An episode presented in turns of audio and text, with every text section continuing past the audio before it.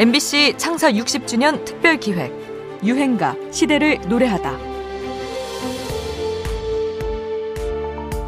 금지됐으니까? 어, 내 음악이 그러니까 이해를 잘하고 금지한 거지 사실은. 이해를 못하고 한 게 아니고. 그왜 사람들이 맞는 거지 맞기는. 머리는 좋은 거지. 이해는 하고 금지했는데 이해를 하고 금지를 안 해야 되는 단계가 되려면 시간이 걸리겠다. 위에 사람들이 이해를 잘하는 바람에 금지곡이 됐다? 이 호탕한 목소리의 주인공은 포크록의 전설, 영원한 히피 가수 한대수입니다. 1969년 서울 남산에서 이틀간 펼쳐졌던 한대수의 드라마 센터 리사이틀은 충격 그 자체였습니다. 암흑 속에 시계 초침 소리가 울리고 한대수는 커다란 톱을 연주했죠. 당시 공연을 본 가수 이정선은 아방가르드의 쇼크였다면서 머리가 얼얼했을 정도였다고 표현합니다. 미국에서 자란 한대수는 뉴욕에서 실험적인 콘서트를 많이 받고 거기서 얻은 영감으로 독특한 무대를 선보인 것이었죠. 그가 우리에게 전한 쇼크는 전위적인 공연에만 그치지 않았습니다. 싱어송라이터 문화라는 새바람도 일으키죠. 당시는 가수가 외국 노래를 번안해 부르거나 전문 작곡가에게 곡을 받아 불렀던 시대였는데요. 자기 곡을 자기가 노래하자는 흐름을 만든 것이 바로 한대수였습니다. 그렇게 물 좀 주소 행복의 나라가 히트하면서 한 신문사에서는 그에게 작곡상을 수여하기도 했는데요. 바로 그 시점에 그의 곡에서 뭔가 불안함을 느낀 이들로부터 방송 금지, 음반 판매 금지라는 철퇴를 맞게 됩니다. 앞서 들으신 것처럼 시간이 좀 걸리겠다 생각한 한대수는 뉴욕으로 떠나버리게 되지요.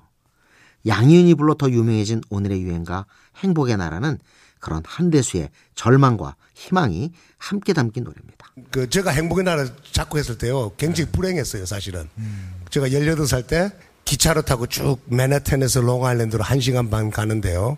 딱 보니까 광야는 넓고 하늘은 푸른데 네. 왜 나는 이렇게 슬픈가.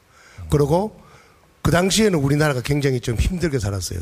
와, 이 광대한 나라에서 우리나라를 보니까 너무 작고 너무 힘들고 또 너무 그 우리 친구가 그립고 그래서 이제 그 노래를 자꾸 한 거예요. 상당히 저희, 저희 절망 속에서 저 자신의 어떤 희망을 찾으려고 한 거고. 군사 독재로 암울했던 시절 자유의 기치를 드높인 청춘의 송가를 듣습니다.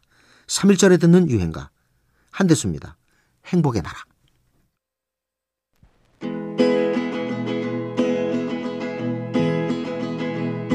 장막을 그들하 나의 좁은 눈으로 상을 듣보자 창문을 열어라. 춤추는 산들 바람을 한번 또 느껴보자.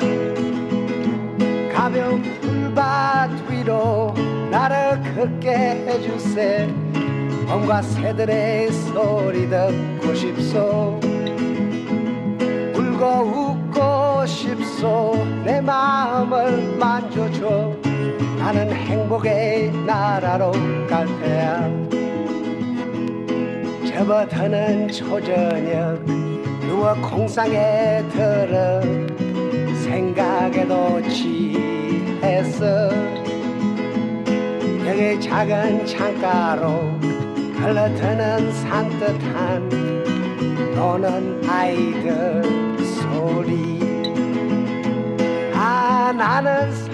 살겠소 태양만 비친다면 땅과 하늘과 바람 안에서 비와 천둥의 소리 이겨 춤을 추겠네.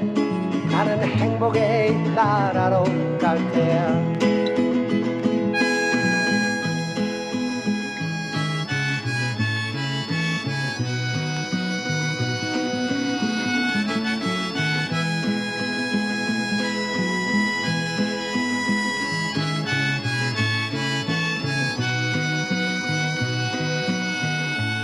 MBC 창사 60주년 특별기획 유행가 시대를 노래하다. 지금까지 음악평론가 임진모였습니다.